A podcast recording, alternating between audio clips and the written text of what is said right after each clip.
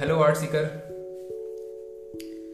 CBI artist बनने के लिए आपको बहुत ज़रूरी है कि आपके पोर्ट्रेट स्टडीज़ बहुत ज़्यादा होनी चाहिए और बहुत टाइम तक आपको पोर्ट्रेट स्टडी करनी, उसके बाद फिर आप इमेजिनेशन वर्क पे ध्यान दो।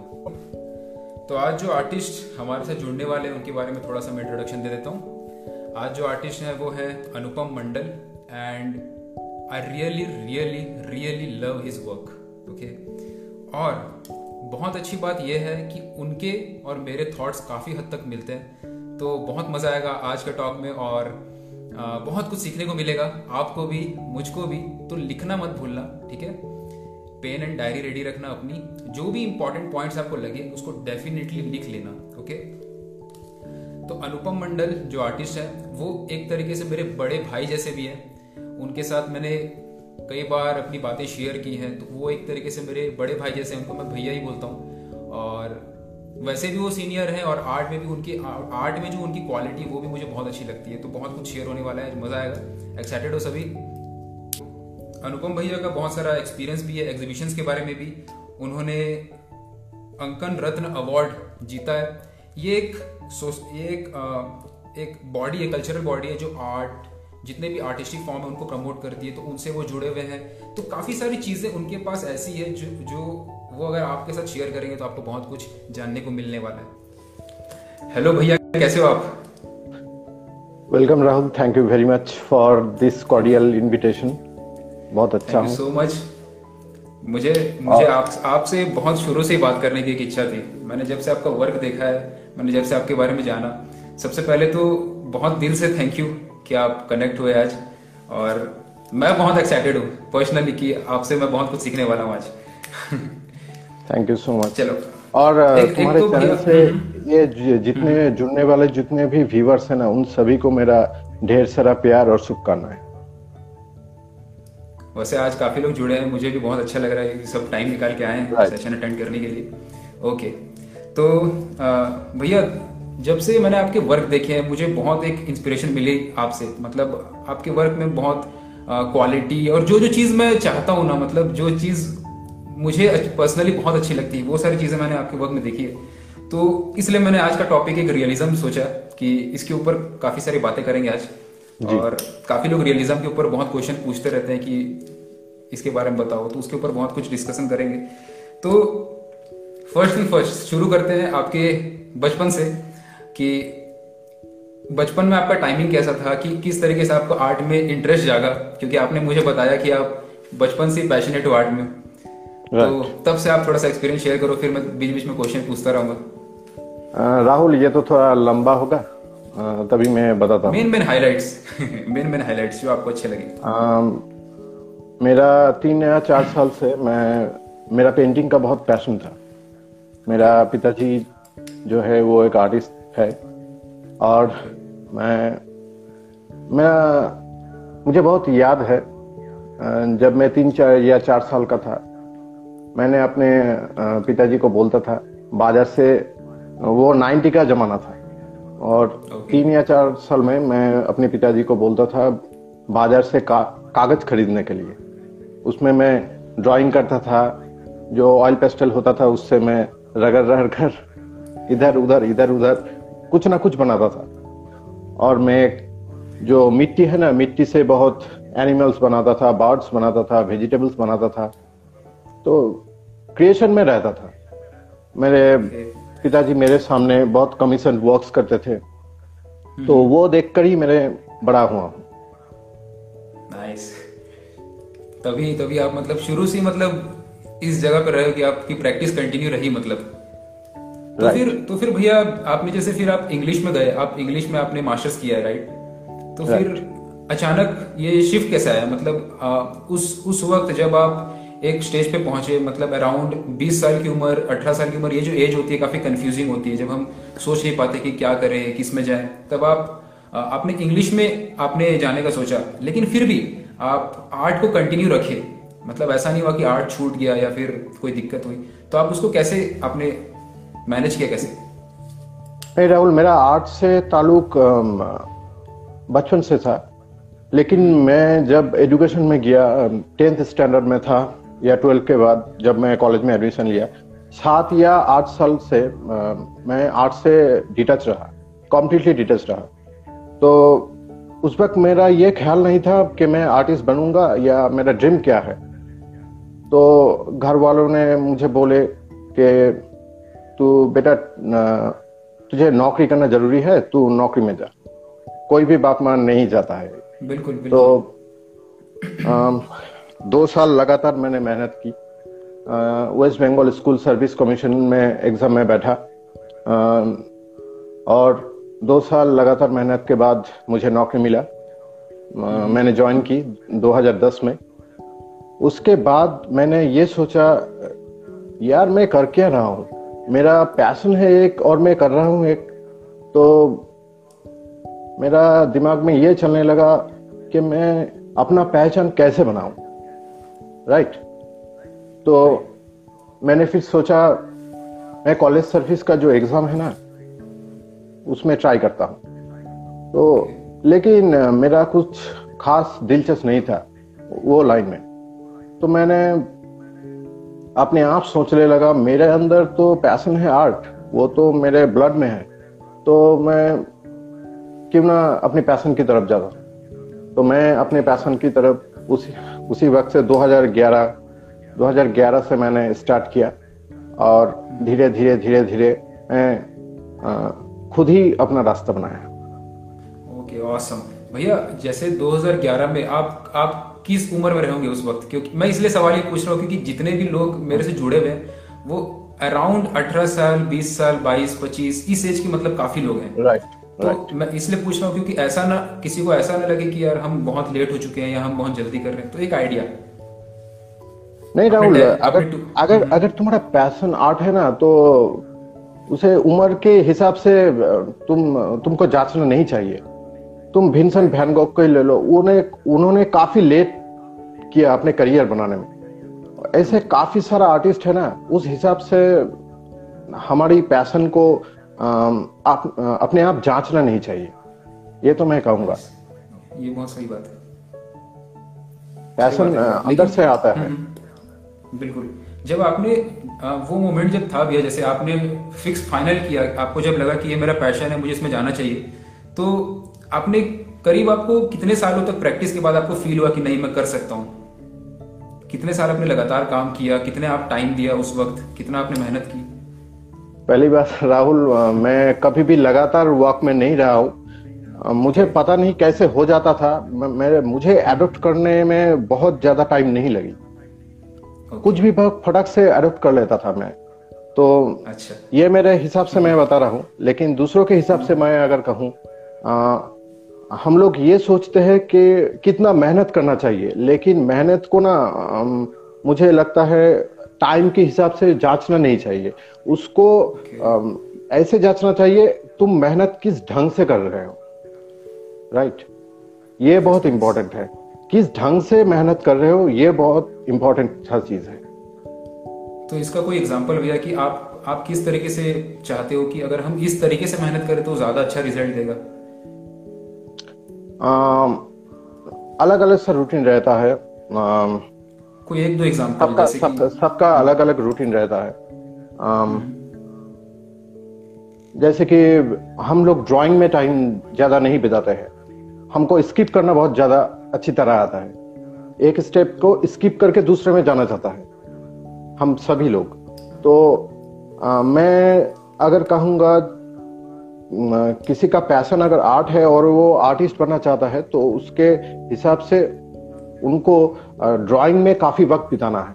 ये तो यार एक ऐसा स्टेप है, तुम ये, इसको कभी भी लाइफ में, जब तक तुम्हारा सांस चल रहा है, तुम ड्राइंग को स्किप नहीं कर सकते। वेरी ट्रू मैं इस बात से कंप्लीटली एग्री करता हूँ और इस, इन सब के ऊपर मैंने आपके लिए कुछ सवाल भी रखे हुए हैं, क्योंकि मुझे पता था कि आप इन सब पे बहुत काम किए हो फाउंडेशन के ऊपर आपने बहुत स्ट्रांगली काम किया है। भैया जैसे उस वक्त जैसे कि आपने जब डिसाइड किया कि मुझे आर्टिस्ट बनना है या मुझे मेरा ये पैशन है उस वक्त के रूटीन में उसका उस उस समय अगर आपका शेड्यूल देखें तो उस समय आपका शेड्यूल कैसा था और आज के टाइम आपका शेड्यूल कैसा है? कोई फ़र्क आया है या फिर किस तरीके से आप संभालते हो अपने टाइम को राहुल किस टाइम का बात कर रहे हो तुम? किस टाइप जैसे जब आपने जब आपने शुरू में आपकी जॉब लगी आपने बोला कि फिर आप पैशनेट हुए कि मुझे अब इसमें ज़्यादा प्रैक्टिस देनी है तो उस समय आपका शेड्यूल कैसा था? राहुल वो ऐसा एक पड़ाव था मेरा लाइफ का वो बहुत बड़ा स्ट्रगलिंग पीरियड रहा है। जब तक जब इसे मैं अपना जॉब के लिए प्रैक्टिस करना शुरू किया उस वक्त मेरा कोई गाइडेंस नहीं था मैं कोई कोचिंग नहीं ली। खुद ही मैंने रास्ता बनाया। वो भी एक आर्ट ही था।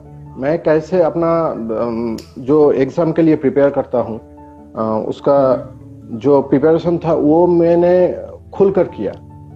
जैसे मेरी सोच में होना चाहिए। तो खुद का चलने का जो जो जो तुम्हारा जो पैशन है वो किस वे में तुम्हें चलना चाहिए, वो, उसका जो एक्सपीरियंस था वही से मैं, मुझे मिल गया।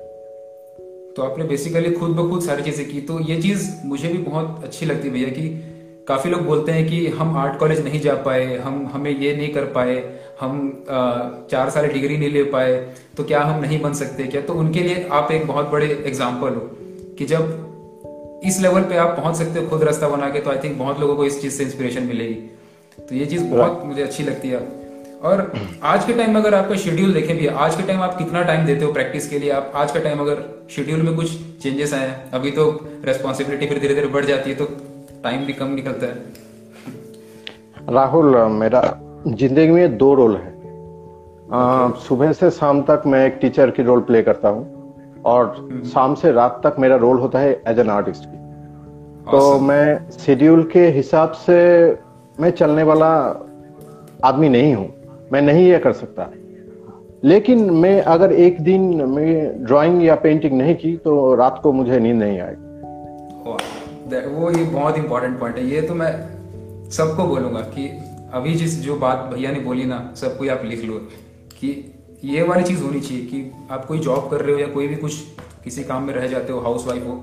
लेकिन आर्ट में, मैंने देखा भैया, काफ़ी लोग इस तरफ़ से पूछते हैं कि हम हाउस वाइफ हैं। या फिर हम किसी और जॉब में जॉब में थक जाते हैं टाइम नहीं दे पाते तो ये चीज़ आपने बहुत एक अच्छा पॉइंट रखा कि कुछ ना कुछ टाइम रात के टाइम जब भी आपको बने थोड़ा सा टाइम निकालना जब भी फुर्सत मिले। राइट ट्रू और आपने मैंने चीज़ देखी भी है कि आप ओल्ड मास्टर को काफ़ी फॉलो करते हो जो चीज़ मुझे बहुत अच्छी लगती है। तो आपके हिसाब से किसी एक आर्टिस्ट को फॉलो करना कितना इंपॉर्टेंट है? देखो राहुल जब तुम्हारे प्राइमरी स्टेज होता है लेवल हम्म। वन में तुम रहते हो तो हर कोई एक का एक ना एक पैशन होता है किसी एक आर्टिस्ट को फॉलो करना। हम फॉलो करके ही तो ज़्यादा बड़े होते हैं ना। तो बिल्कुल। वो एक रोल मॉडल ज़रूर रहता है लेकिन अपने आप वो खुद फील आ जाता है ये मैं अपने आप का पहचान कैसे डालू अपने पेंटिंग में? तो मैं एक चार लेवल का बात करूँगा। लेवल वन में जब हम बचपन से मैच्योर एज में आ जाते हैं तो उसमें लेवल वन में क्या करना है? तुमको ऑब्ज़र्व करना है। सब कुछ तुम्हारे सामने जो भी कुछ है ना, उसको ऑब्ज़र्व करो। मैंने बोला था, राहुल हम जो आर्टिस्ट लोग हैं ना जो जि, जिसका पैशन पेंटिंग है वो हम आँखों से ड्राइंग करते हैं हाथों से नहीं। बिल्कुल बिल्कुल। मैंने पढ़ा था तो, आपका ये कोटेशन राइट तो हमको हर चीज़ को ऑब्ज़र्व करना चाहिए। तुम्हारे सामने जो कुछ भी है एक कप भी है तो उसको तुमको ऑब्ज़र्व करना चाहिए राइटली उसका डिरेक्शन कैसा है उसका लाइट एंड शेडो उस चीज़ में कैसे पड़ा हुआ है। तो इन सभी को तुम्हें स्टडी करना है। लेवल टू में अब जब जाते हो तो तुमको कॉपी करना है।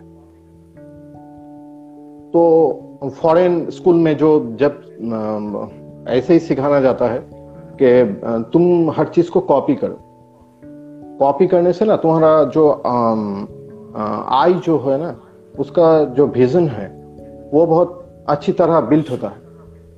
बिल्कुल। तो लेवल टू में तुम आ, हम सभी को कॉपी करना चाहिए। उसके बाद जब आता है एक आर्टिस्ट का level excuse me level three में आता है कि एक आर्टिस्ट का लेवल अभी तक तो हम एज ए पेंटर का स्टेज है। उसके बाद आता है एक आर्टिस्ट का लेवल जिसमें तुमको रूल्स को ब्रेक करना है। तुम नेचुरल ऑब्जेक्ट्स को जिस एंगल से देख रहे हो तो तुमको ये करना चाहिए कि कुछ अलग करो। थोड़ा सा एक परसेंट भी तुम अगर अलग किया ना तो वो तुम्हारा वर्क्स बन गया। वो तुम्हारा खुद का एक पहचान जो है वो बन गया। तो लेवल थ्री में तुमको और और बहुत इंपॉर्टेंट सा बात है तुम तुमको कंफर्टेबल जोन को हमेशा लीव करना चाहिए। इस स्टेज में लेवल थ्री में हम्म। तुम जो अचीव कर चुके हो उसमें नहीं रहो। उसके बाद सोचो खुद को बदलो। थोड़ा थोड़ा करके बदलो। एक के बाद दो आता है। एक दिन में नहीं होगा। दस दिन में लेकिन ज़रूर होगा। दस महीनों में ज़रूर होगा। बिल्कुल बिल्कुल। उसके बाद आता है एक मास्टर का लेवल। जब तुम उस मुकाम तक ये एक एज का मैटर है। लेवल फोर तक अगर तुम पहुँच गए वो एक मास्टर का लेवल है। तो उसमें ना क्या होता है ना एक आर्टिस्ट अपने लाइफ का जितना भी फिलोसॉफी है एक आर्टिस्ट जब मास्टर बन जाता है, उसका इमोशन उसका सेंटिमेंट उसका फीलिंग्स अपने सोसाइटी से जुड़े हुए जितने भी लोग हैं, उन सभी का जो लाइफ स्टाइल है कैसे मैंने अपने लाइफ को एंजॉय किया मैंने अपना लाइफ को फील किया, वो सभी अपने कैनवास में लाते हैं। तब जो है वो मुकाम आता है ना वो एक आर्टिस्ट के लेवल से वो एक मास्टर के लेवल तक पहुँच जाता है। तो ये एक आर्टिस्ट का बात मुझे हाँ मुझे बहुत अच्छा लगा भैया ये बात। मैंने एक चीज़ पढ़ी भी थी इस बारे में कि आ, हमें इमोशन और फीलिंग पे बहुत जल्दी नहीं जाना चाहिए। पहले आप टेक्निकल पार्ट जो बेसिक पार्ट है उसके ऊपर बहुत स्ट्रांग हो उसके बाद फिर इमोशन के ऊपर जाओ तो आप सही तरीके से जा पाओगे। ये बहुत और ड्राइंग तो राहुल एक लाइफ टाइम प्रोसेस है उसको छोड़ना नहीं चाहिए। बिल्कुल। कंप्लीटली एग्री अब भैया थोड़ा सा रियलिज्म के टॉपिक के ऊपर बात करते हैं। आपके हिसाब से आपने तो ऑलरेडी बताया कि ड्राइंग इंपॉर्टेंट है और फंडामेंटल्स ज़रूरी है। लेकिन कई बार होता है कि आ, काफ़ी लोग उसको स्किप करके जैसे आपने बोला स्किप करने का इच्छा सबको रहता है। तो स्किप करके उसको दूसरों को देखते हैं कि उसने ये पेंटिंग बनाई, अच्छी लग रही है, ये कलर अच्छा लग रहा है डिटेल्स अच्छे लग रहे हैं शेडिंग ज़्यादा अच्छी लग रही है। और ड्राइंग जो होती है, वो उतनी अच्छी दिख नहीं रहती क्योंकि सिर्फ़ आउटलाइन है। तो बहुत जल्दी स्किप कर देते हैं। उनके लिए आप छोटा सा एक एडवाइस कि आप इतना टाइम दो, अपने आप को कंट्रोल करो डिसिप्लिन दो। कोई भी कुछ बात जो आपने अपने लाइफ में फॉलो की हो।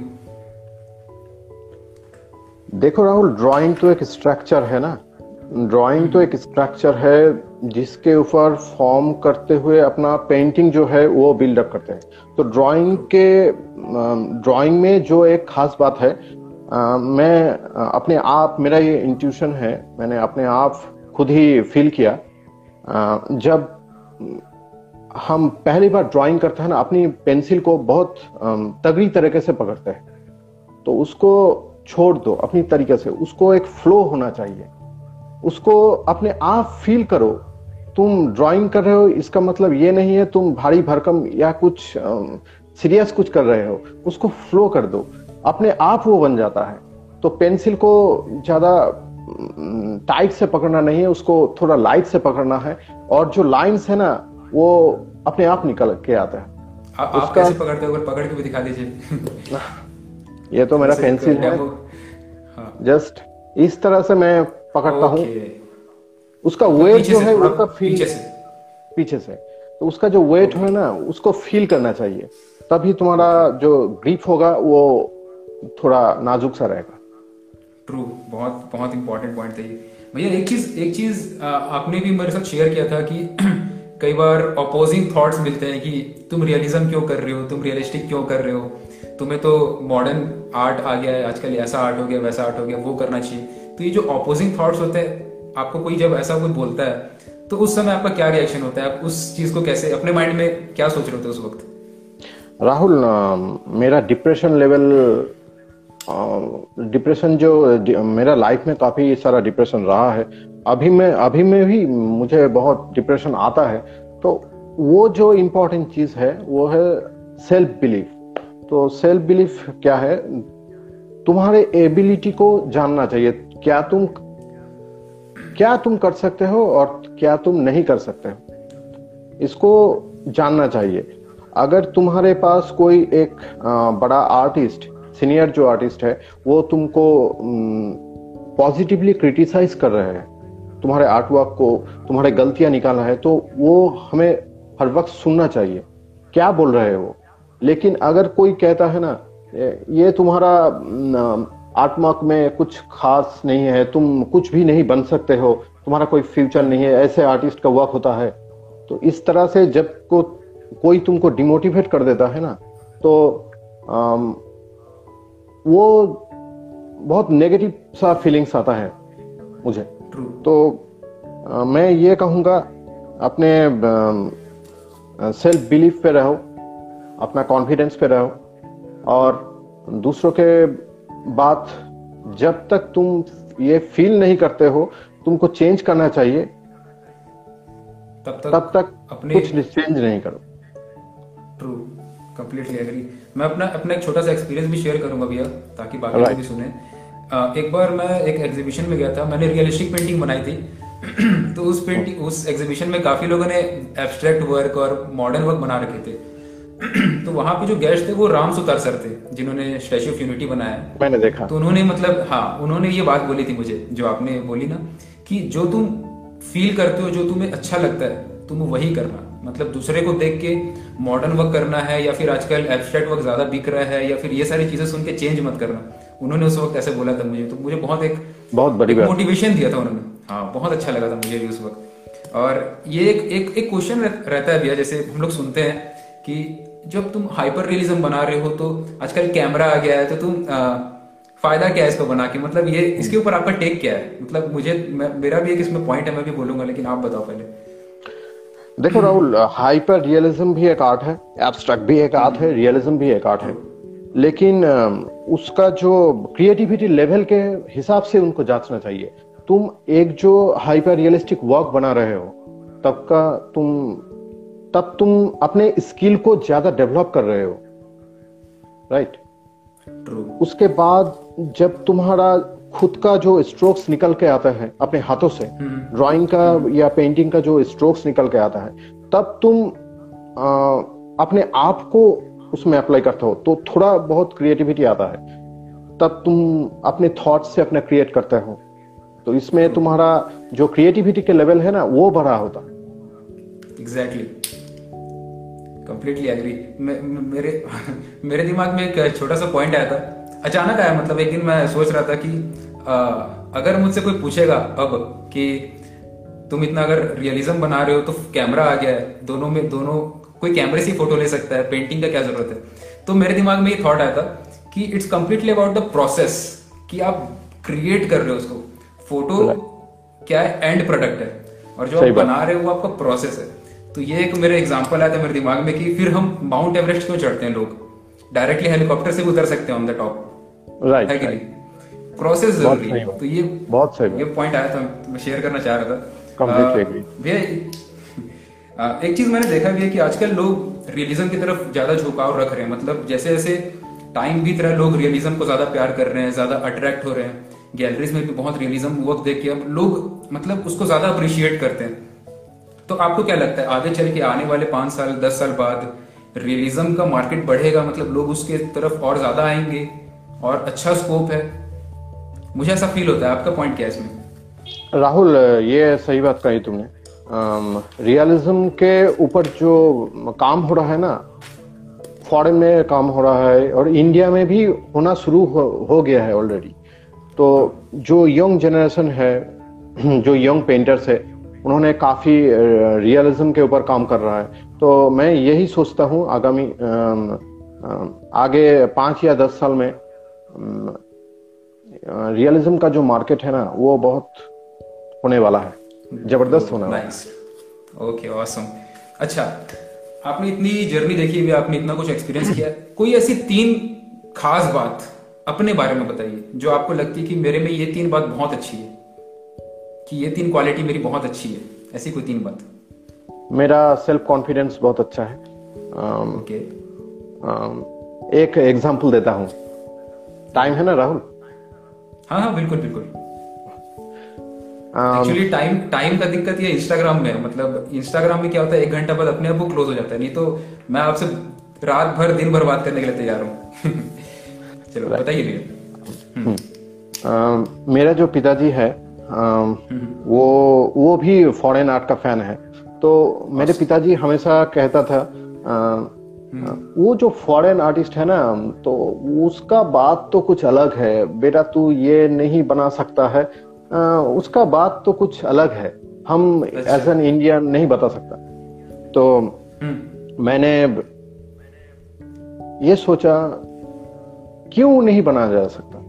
इसको हम क्यों नहीं बना सकते? उसका जो कलर है आ, हमको हाँ ये नॉलेज पता नहीं है कलर को कैसे अप्लाई करते हैं उसका वैल्यूज़। क्या है उसका फॉर्म्स क्या है उसका ड्राइंग कैसे है। तो मैंने जिद पकड़ ली कि क्यों नहीं हो सकता। तो मैंने जब अपने पिताजी को देखा तो उन्होंने मेरा काफ़ी मेरे वर्क्स को प्रेस किया और मेरे पिताजी ज़्यादा गलतियाँ निकालते हैं। तो ये चीज़ बहुत अच्छी है। उसके हिसाब से और भी और भी गलतियाँ है तो ये मेरा फादर की तरफ़ से बहुत ब्लेसिंग रहा है मेरे लिए। ट्रू ये गलती निकालने वाला जब पास में रहता है तो बहुत गलतियाँ निकलती है। और हाँ तो इससे ये पॉइंट तो सामने आती है कि आप जिद्दी थे मतलब आपने ठाना कि क्यों हम नहीं कर सकते? तो ये एक बहुत पॉइंट रहा मतलब जो आपको आगे बढ़ने में मदद किया। एक आपने बोला कि सेल्फ कॉन्फिडेंस आपका बहुत अच्छा है। और एक पॉइंट कोई भी जो आपको लगती है। मैं क्या बताऊँ? मैं मैं अपने वर्क को लेकर कभी भी सेटिस्फाई नहीं रहता। उसको कभी भी नहीं लगा ये मेरा अल्टीमेट वर्क है। दो साल के बाद वो मेरा मेरे सामने वो ओल्ड हो जाता है। मैं सोचता हूँ और भी मुझको कुछ देना बाकी है। और अभी भी ये चल रहा है। तो ये nice. तो एक पॉइंट है। बिल्कुल बिल्कुल। सेटिस्फेक्शन ना होना अपने काम से। खुश भी रहना लेकिन सेटिस्फाइड भी नहीं होना। ये सारे जो मिक्सचर right. है बहुत इंपॉर्टेंट अपने आप को बिलीव करो लेकिन अगर सेटिस्फेक्शन को तुम अगर लिमिटेड लिमिट कर दोगे तो वो hmm. आगे जाकर तुमको बहुत सारा तकलीफ़ होगा। तुम आगे नहीं बढ़ आगे नहीं बढ़ पाओगे। बढ़ पाओगे ओके भैया एक चीज़ राहुल मेरा हम्म, हम्म। राहुल मेरा हिंदी बहुत टेढ़े मेरे है तो नहीं नहीं मुझे तो बहुत अच्छे से no no problem no problem भैया आप बहुत अच्छा बोल रहे हो बेसिकली मतलब बहुत अच्छा बोल रहे हो। मैं एक क्वेश्चन था भैया जैसे आप टीचर हो आप आप कई सारे स्टूडेंट के कांटेक्ट में आते हो कई सारे स्टूडेंट से आपका टच होता है तो आप आप क्या देखते हो कि आजकल के स्टूडेंट्स में कोई चीज़ों की कमी है या फिर आज के स्टूडेंट्स बहुत मेहनत करने से कतरा रहे हैं कोई ऐसी बात जो आपको लगती है कि आज के स्टूडेंट्स में नहीं है पहले के मुकाबले? Um, आजकल का जो स्टूडेंट्स है ना वो ऑनलाइन के जो जमाने हैं तो उसका जो सोशल जो बॉन्डिंग है ना हमें एक दूसरे से मिलना चाहिए खुद का एक घर में बंद रहना है ये बहुत आते हैं। अब तो जो कम्युनिकेशन गैप होता है ना ये मैंने फाइंड किया। हम अपने सोशल जो सोसाइटी के जो पीपल है ना तो उससे हम अच्छी तरह से कम्युनिकेट नहीं करना नहीं कर पाते। Okay. तो ये है कुछ प्रॉब्लम और सेल्फ कॉन्फिडेंस का बहुत कमी है। और एक तो गलत चीज़ों में डिस्ट्रैक्शन भी बहुत बढ़ गया। मतलब ऑनलाइन का अगर आप फ़ायदा उठाओ तो आप आर्टिस्टों को देख सकते हो आर्ट के बारे में जान सकते हो लेकिन वो सारी चीज़ें जो काम की नहीं है उसके पीछे बहुत एक डिस्ट्रैक्शन बहुत हो रहा है आजकल। ये चीज़ एक तो आती है सही बात है। आ, ऐसी कोई बात भैया जैसे अगर आपको मैं बोलूँ कि आप अपने पाँच साल दस साल पीछे जा सकते हो।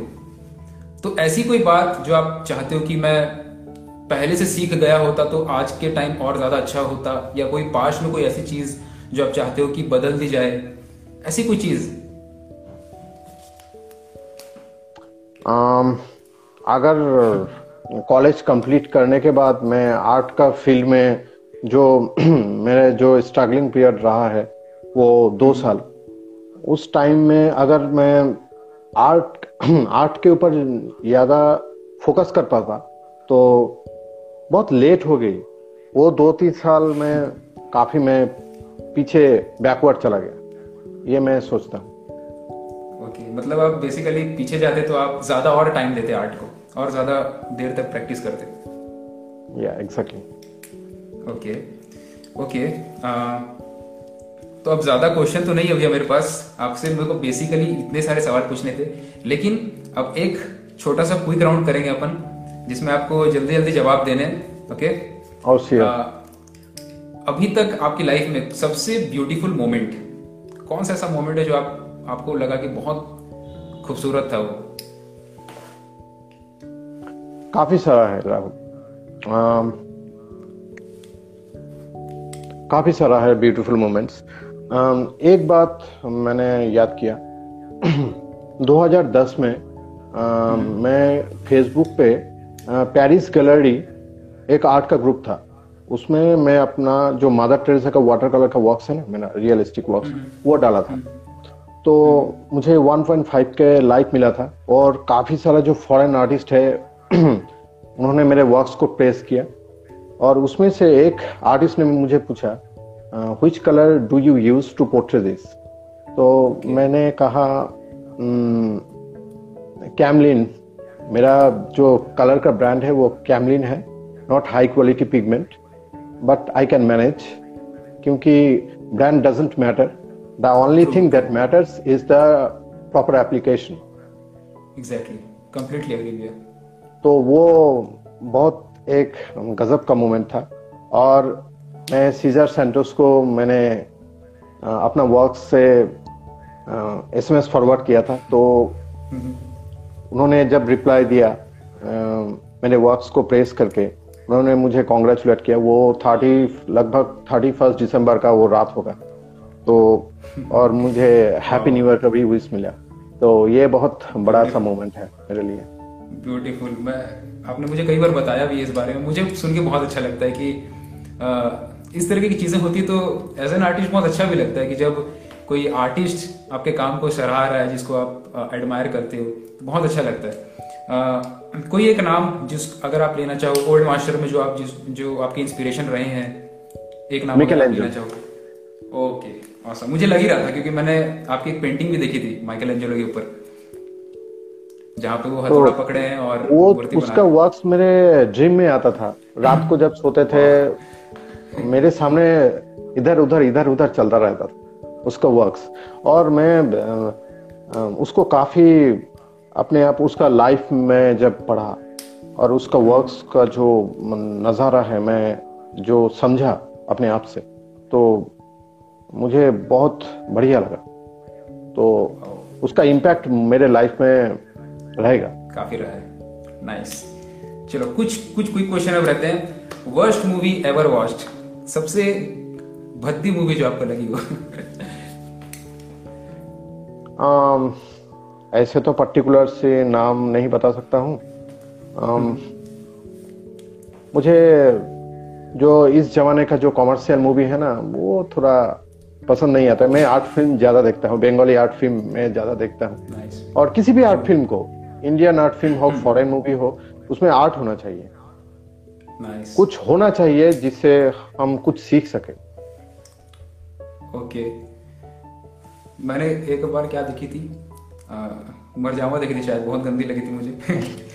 आ, स्टोरी चलिए कोई बात नहीं। आ, तीन लोग डेड और अलाइव कोई भी तीन लोग दुनिया में कोई भी तीन लोग अगर आप डिनर करना चाहो तो कौन से वो तीन लोग होंगे जिनके साथ आप करना चाहोगे?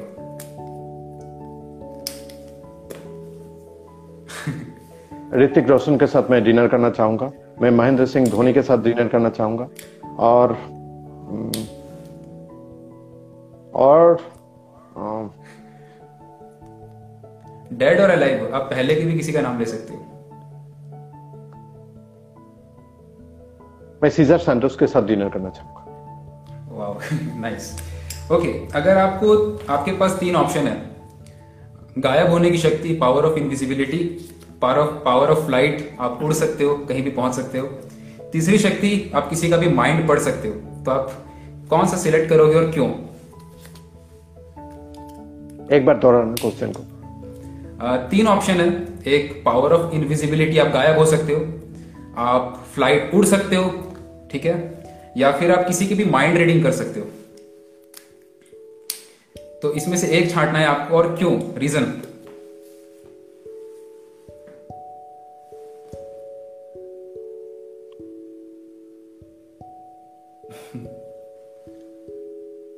कमेंट्स पे आप भी लिख दो गाइस आप लोगों को कौन कौन सी शक्ति पसंद है? बहुत डिफ़िकल्ट सा सवाल है।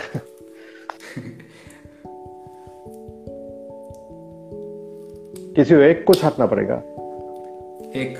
और उसका रीजन क्यों?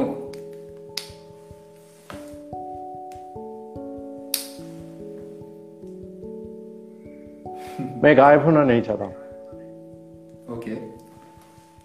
कौन से चाहते हो वो बताओ आप। कौन से चाहते हो? मैं मैं माइंड रीडिंग करना बहुत ज़्यादा चाहता हूँ। Okay. लोगों का माइंड रीडिंग कर से माइंड अगर मैं